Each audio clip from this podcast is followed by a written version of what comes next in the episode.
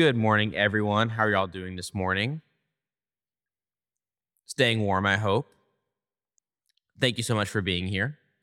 How many of y'all have seen the movie Oppenheimer that came out earlier this year? Well, there's a scene early in the movie where young J. Robert Oppenheimer is a student. He's the guy, if you name kind of sounds familiar, but you're not quite sure who he is. He went on to like lead the team that created the atomic bomb. So very um, historic individual, you know, had a pretty big effect. But he's learning, and he's in college at Cambridge, I think it is, um, somewhere in Europe, and he is talking to Niels Bohr. Anyone remember his name from like high school chemistry or whatever? Yeah. So was he a chemist or was he a physicist or what? There we go. Nice. I knew I just locked eyes with Ethan. I was like, Ethan's got this right here. So he's they're talking, uh, and this professor that Oppenheimer is under at the moment is also in the room, and uh, Niels Bohr asks, "Well, Robert, how is your mathematics?" And the other professor says, quite kind of quips quickly, "Not good enough to be the physicist he wants to be."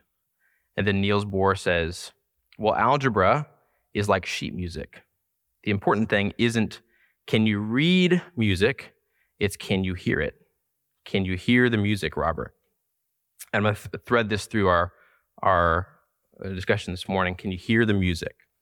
So I think for me, growing up in a church, in a Christian home, there was a sort of just a lack of interest or real connection to Jesus, the person of Jesus growing up, which really for me made Christianity seem kind of boring and lifeless and uh, not that intriguing. I didn't have something, or rather, someone captivating me, compelling me.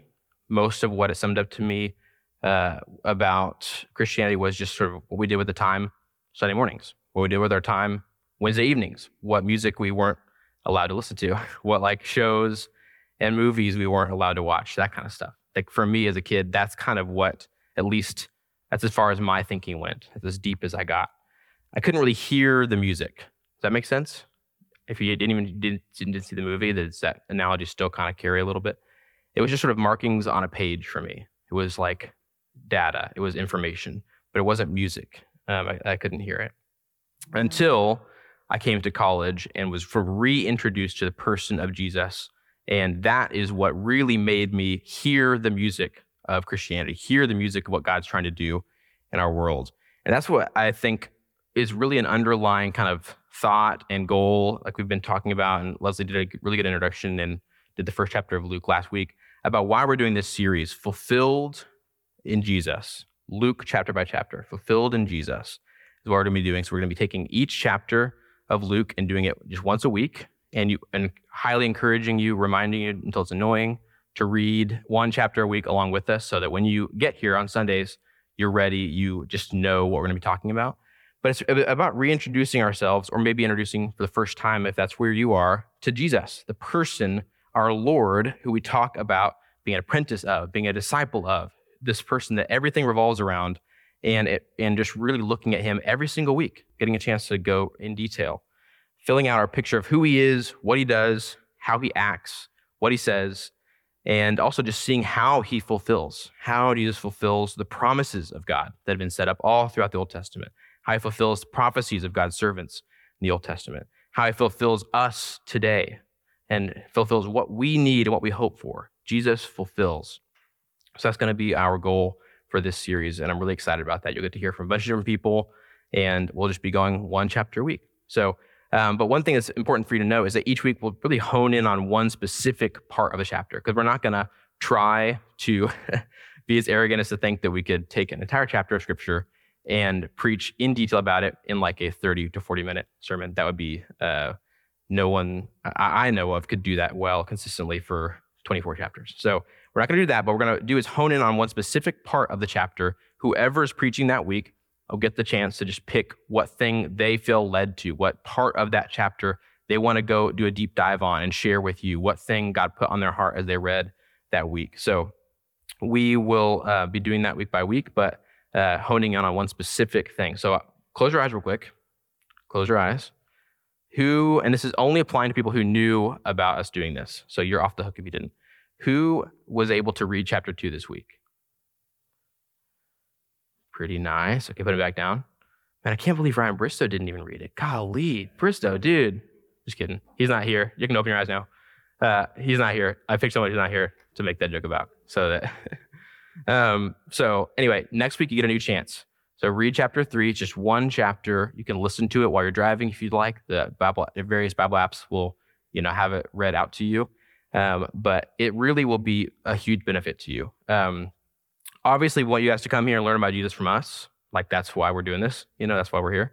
But just so you know, that's never going to be an apt replacement for reading Jesus for yourself. For reading Jesus for yourself, not just alone, but also with others.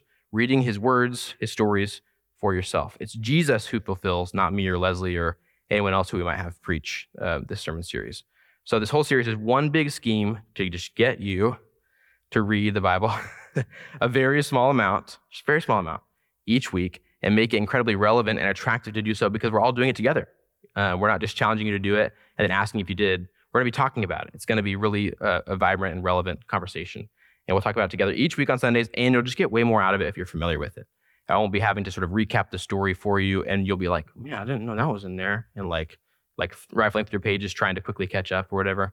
Um, so, just I want to encourage you to keep doing that. You have another chance this next week. Read chapter three, and you'll get more out of each uh, sermon as we go. So, goals for today. I want you to try to view the things we read and talk about. Actually, this is for any any Sunday this this sermon series, but I want you to think about this today as we read and talk about these stories. I want you to try to listen to them, think about them with fresh eyes and ears as much as you possibly can. Pretend it's the first time you're you're hearing a specific story when you're reading it during the week, even. Uh, and maybe it actually is, and that gives you a really cool perspective. There's times where I'm like, I would love to just be in somebody else's brain for a second and hear these stories of Jesus for the first time with no, you know, history, no like kids version I heard when I was younger, no little cartoon I watched as a kid, to hear these for the first time. And I think as much as we can try to do that, sort of shake ourselves out of the familiarity of this stuff, it'd be really helpful to us. Um, because I think sometimes we just think, oh, yeah, I remember this. And we kind of keep going. Or like, oh, I've read this before. And we might miss details, um, miss what's happening. We read it in the way we read it the first time ever back, you know, some of us when we were like seven or eight. And we don't really try to redigest it and really look at all the details and think through it more deeply. So I want to encourage you to do that. Another goal is look for characteristics, qualities, habits of Jesus, things for us to follow if we're trying to be like Jesus. Write them down, jot them however makes sense to you. Keep them somewhere and notice things that come up. Notice things that come up multiple times. Um, characteristics you see, habits he has, etc. So let's take a pause before we get into today's story. Just a little breath. This is for me more than you. Um, when I talk fast, I just forget to breathe, you know? Um, Lord, we just ask that as we look at your word this morning, um, that you reveal to each one of us exactly what you want us to see, what you want us to hear. Um, thank you for your son. Thank you for the person of Jesus, for saving us, for sacrificing um, your son, Jesus, for our good, and for the example of his life. Help us to see what you want us to see and be challenged, be encouraged the ways you want us to be. And thank you for your word. Um, we love you. Amen. So last uh, week we started Luke chapter 1. Just a quick little recap.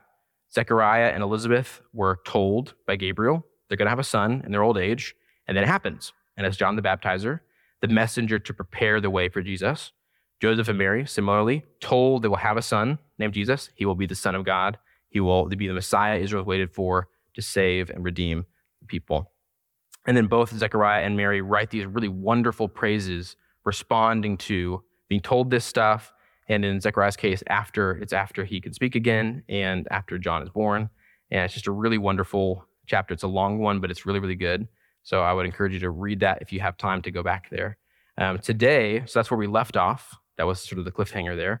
Uh, in this chapter, chapter two, we get Luke's account of Jesus' birth. I'm not going to focus in on that too much. We just had Christmas. I was kind of thinking we might all have familiarized ourselves, hopefully, with Jesus' birth. So I wanted to look at a, another section of this story. That happens. He's born, and the presentation of baby Jesus at the temple happens. We get to see that.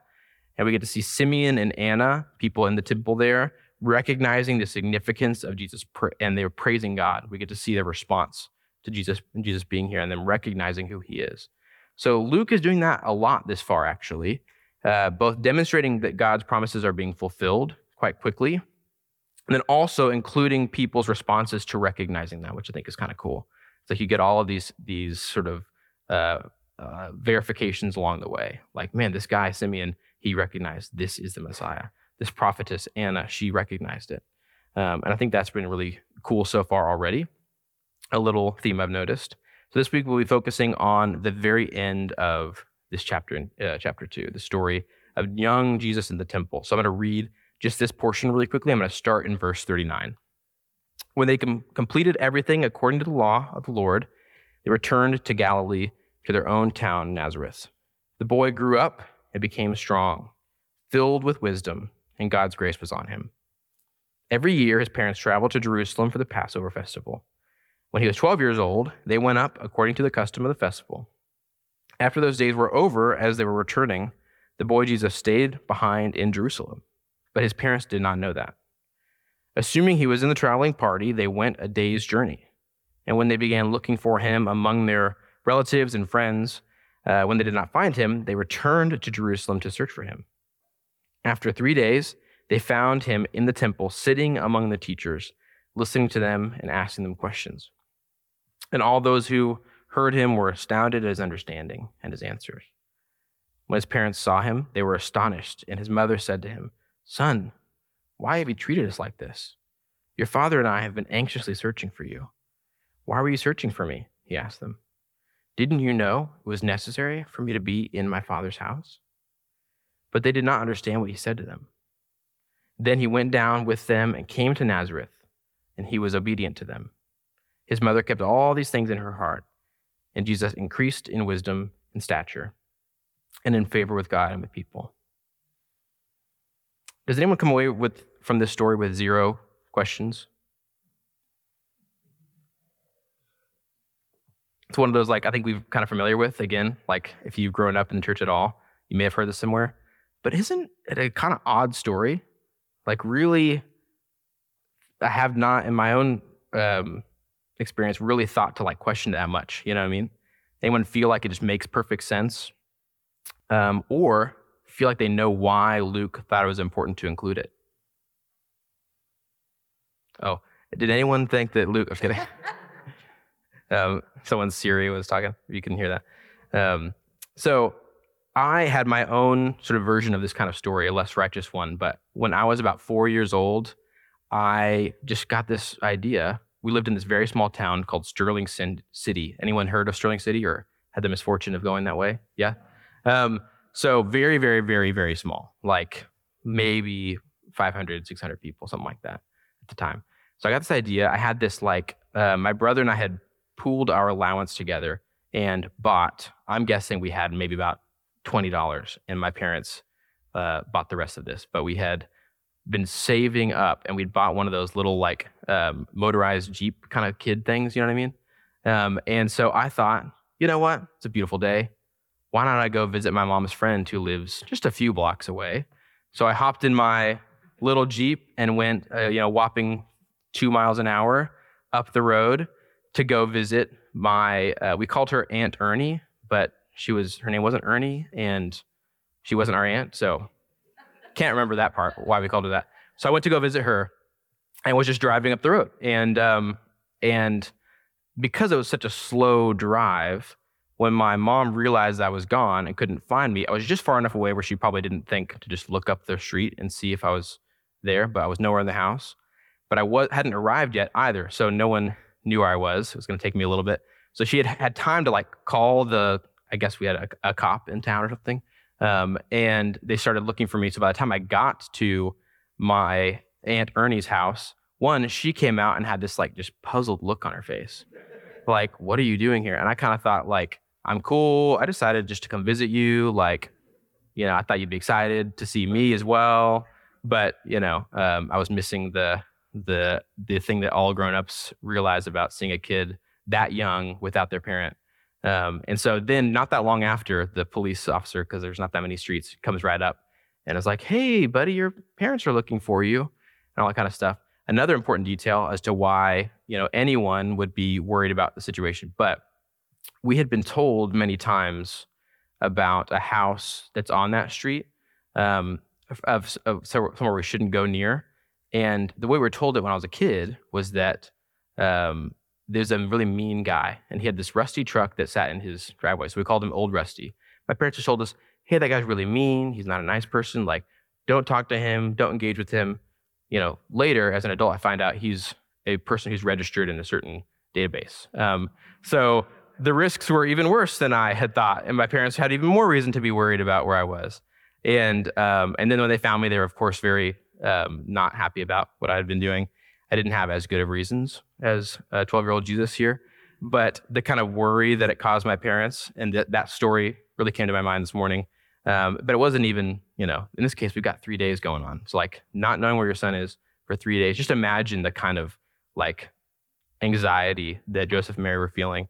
Um, and just, golly, I can't imagine. I can't imagine. I can't believe I put my parents through that and thought so little about it, even as a four year old. It just seemed like such a normal thing to do, but it wasn't. So, um, but I think that's the, one of the kind of things that you can do when you when you pause on these stories and think about them a little bit more. Like maybe you aren't a parent, so thinking about your kid going missing is a little bit harder to do. You could think about just if you, one of your friends just was vanished, you couldn't find them, you know where they were, or one of your roommates, something like that. Or imagining um, being uh, on Jesus' side, doing something that you think is totally fine and normal, and and having people react quite a little differently to what you've done, and having to understand where they're coming from about that. Um, but this short little story has a lot of that packed in there that Luke doesn't take a ton of time to to lead us through. But just that's the kind of thing you can do as you think about. Um, Ezra decided he, he kind of wanted to be in here, and then I think he was like, "Oh, it's just my dad talking. Never mind, never mind. I, I, that's not what I wanted. That's what I thought I was going to do." So, bye bye.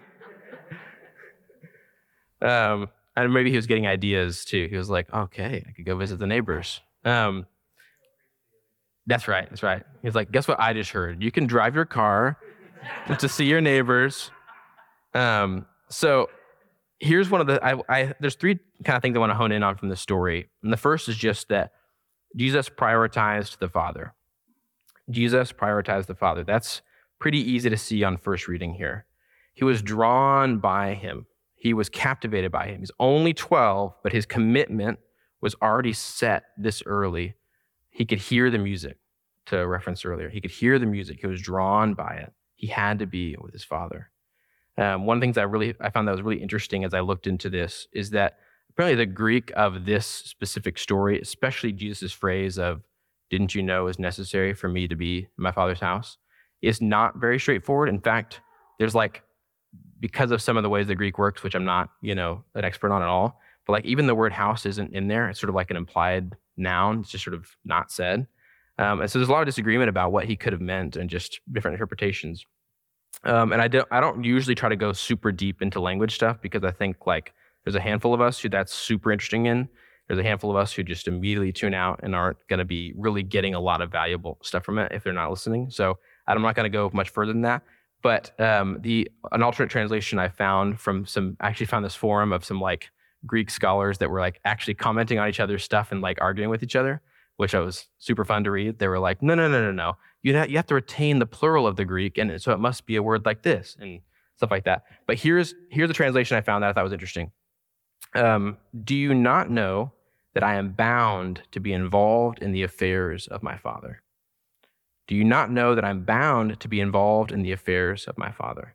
I'm not saying that's like inherently better, but it's just interesting that that is an, another route you could end up with these same Greek words, um, which has a much, much more broader appeal, much more broader, uh, not appeal, uh, uh, statement to say. I must be bound in the affairs of my Father, and not just I must be in the, the place of my Father's worship.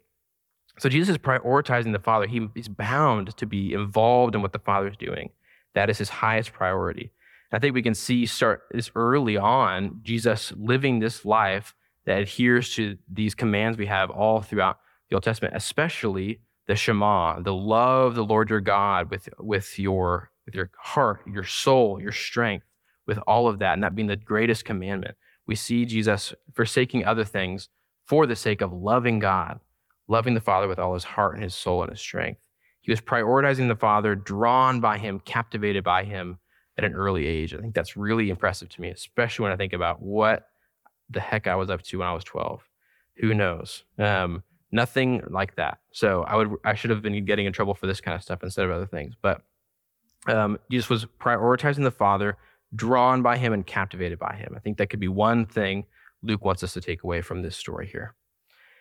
Another point I think we can look at is that Jesus respected, now hold on a little bit, respected his earthly parents' authority. Now I realize initially it seems like, did he though? You know, like you might wonder, it forces us to think about what it must have been like for Jesus to grow up as both God's son and the child of human parents, and also what it must have been like for Joseph and Mary to raise the Son of God, the Messiah. Like, golly, you know, what, what prepares you for that really well? You know, who foresaw this kind of like conflict of interest coming about in Jesus and uh, something that Joseph and Mary have to deal with?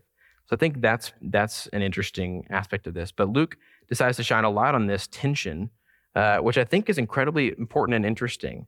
But after the story, just after it says he was obedient to them, went back to Nazareth, and he was obedient to them. So I think maybe we have a plausible deniability situation here. Have any of you guys tried to pull that? Where you're like, but mom and dad, you didn't tell me not to go be in the temple for three days. Like, how was I supposed to know? Um, and it's like sort of like, you know, Joseph and Mary be like, okay, our bad, our bad. You're right. We didn't think we needed to say that, but I guess we did. Um, but clearly there's this tension here. Clearly there's a tension between um, these identities, these priorities. And, um, and wasn't what Jesus was doing good and valuable? Wasn't it good for him? Wasn't it good for others? He was asking questions, um, listening, and people were amazed at his knowledge. It wasn't it good for him to do that, especially in light of his real mission on earth, what he's really here to do? And then Luke says he was obedient to them. So Jesus did need to learn about this tension. It's something I think we're seeing, we're given the story to see like Jesus had to figure this out too. Like he had to be um, the child of God, the son of God, and be the child of human parents. Um, Mary and Joseph needed to learn about this too. It's good for Jesus to be involved in the doings of the Father and the affairs of the Father. It's good for him to be in the Father's house. It's also good for Jesus to trust the parents who are raising him, to honor them, to love them. And, and Luke says that he does, that he obeys them.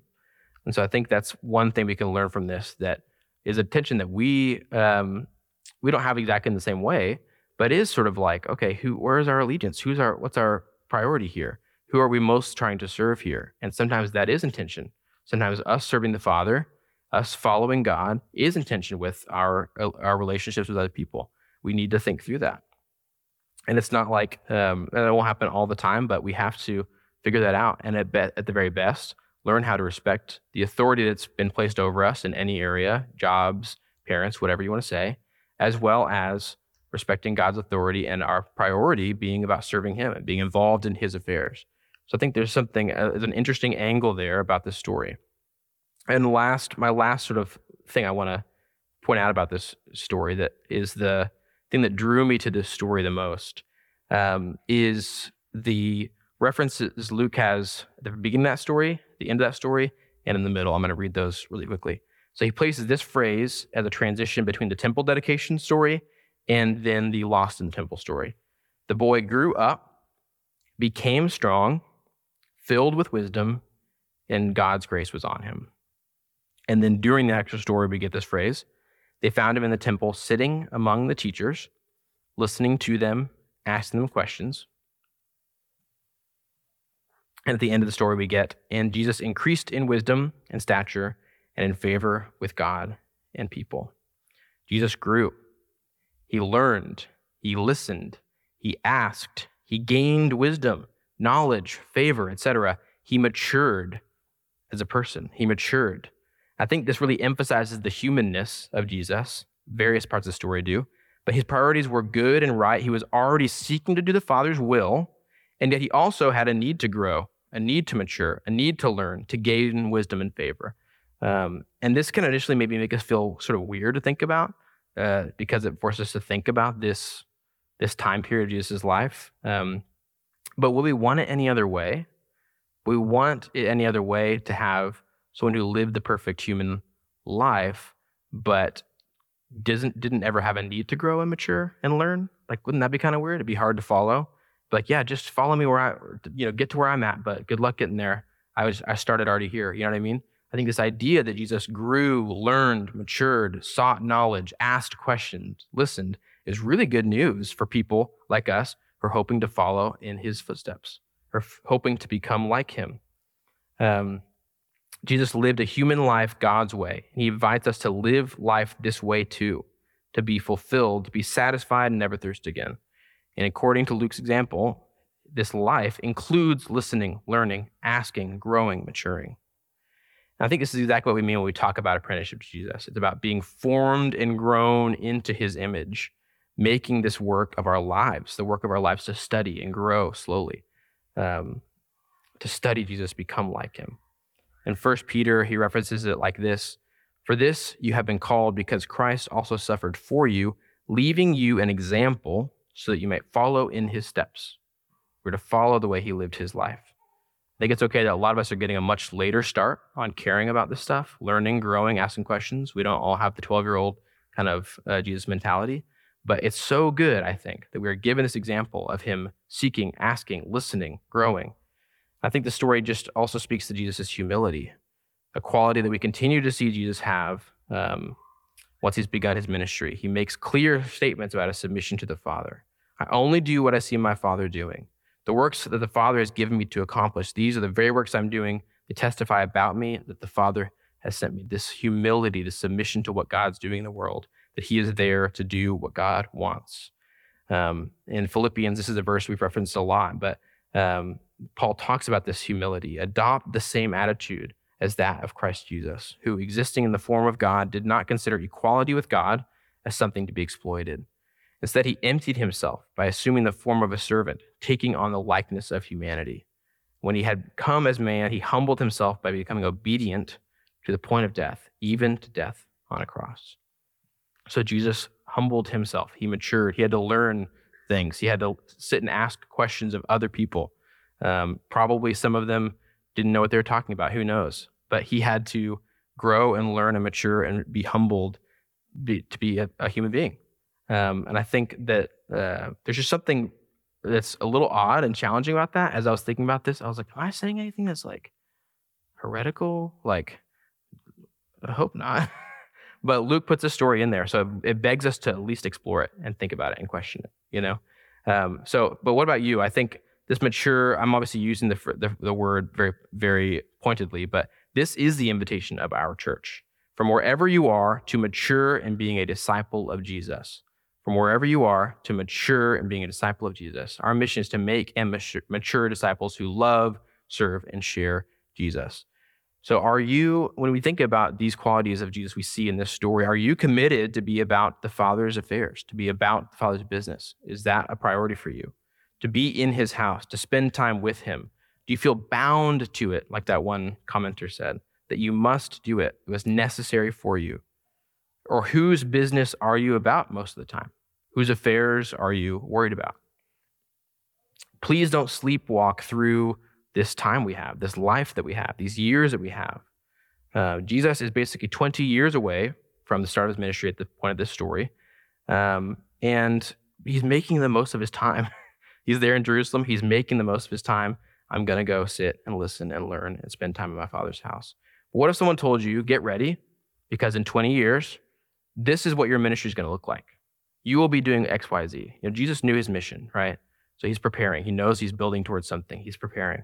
What if someone told you similarly, hey, about 20 years, you're going to be starting a ministry. Here's what it's going to look like. You're going to be doing blah, blah, blah to so and so. And that's going to happen no matter what. How would that change how you think about your days, your weeks, your the ways you spend your hours? This feeling of I need to prepare, I need to grow, I need to learn, I need to be asking questions and listening and learning. Um, I think for most of us, if we were told that, we would be like, do I get a choice? You know, like, but I just want you to think about it like that. Jesus is preparing. He knows what he's here to do. And we know what, what Jesus did until he started his ministry. He's got 20 years from then um, or so, a little less than that. We have very good reason to believe that he worked just like the rest of us. He was working. But if this story tells us anything, at every chance he had, he was in the Father's house. He was about the Father's business, about his affairs while maintaining a respect for the, the parents that God had placed over him. So for so much of Jesus' life, he was juggling the same things that we are asked to juggle. We have relationships. We have work we must do. We have to, you know, have something to eat. We got to have things to do with our hands. And then we just we have a lot of time that we don't know what he did, but that's what we're we're led to believe and assume, and makes a lot of sense. He had to do something until he started his ministry. So he was living life a lot like you and I do, preparing for what God was going to do through him, um, living his his days uh, with that in mind, and building toward that. You know what I mean? He could hear the music and it captivated him. It's made him spend his hours, his time, his minutes the way the Father wanted him to. We're just two chapters in, and this is just one example of things about Jesus that I think deserve a closer look, really, you know, that should pop off the page a little bit if we're reading them with fresh eyes. He's not some sort of just classical narrative character trope that's one dimensional and predictable and easy to digest without much thought. It takes some thought, takes some effort. It's going to take some um, some effort from us, but I think it's very, very worth it. So, what are we doing here? if as a group we're not about the Father's affairs, we're not about the Father's business, um, we're not prioritizing trying to be in our Father's house. We're supposed to be the body of Christ here and now, but how can we be his body and do his work if we aren't learning and growing and maturing? How are we going to share him with other people if it's not our priority, if it's not on our top of our agenda? Will it happen by accident? Um, and how can we help other people hear the music if we're not barely sort of listening ourselves, you know what I mean? How can we help people be captivated by God, not just learn information about Him, if we are not trying to listen and be captivated ourselves? Um, just want you to think about that. I want to close with a, a, sort of different sort of prayer, if you don't mind, and then I think we're going to try to sing uh, one more song or sing one of the songs that we had sung earlier to close out our time together this morning. Um, but as I was writing this, I just kind of um, put these words together as a, as a prayer. Father in heaven, I've tricked myself again into piling on the errands, into checking emails during dinner, into watching one more pointless video about nothing, into checking my bank account instead of going to sleep, into reading one more article. I tricked myself again into stressing about tomorrow, into thinking it won't go right if I don't worry about it, into avoiding my feelings, into filling every corner of my day with busyness, or into wasting the corners of my day on things that do nothing for me or you or anyone, into believing that I don't have time for you, into believing that I know what's best. Undeceive me, interrupt me with what's true, compel me with your love, open my ears to the music, make me about what you're about. Amen.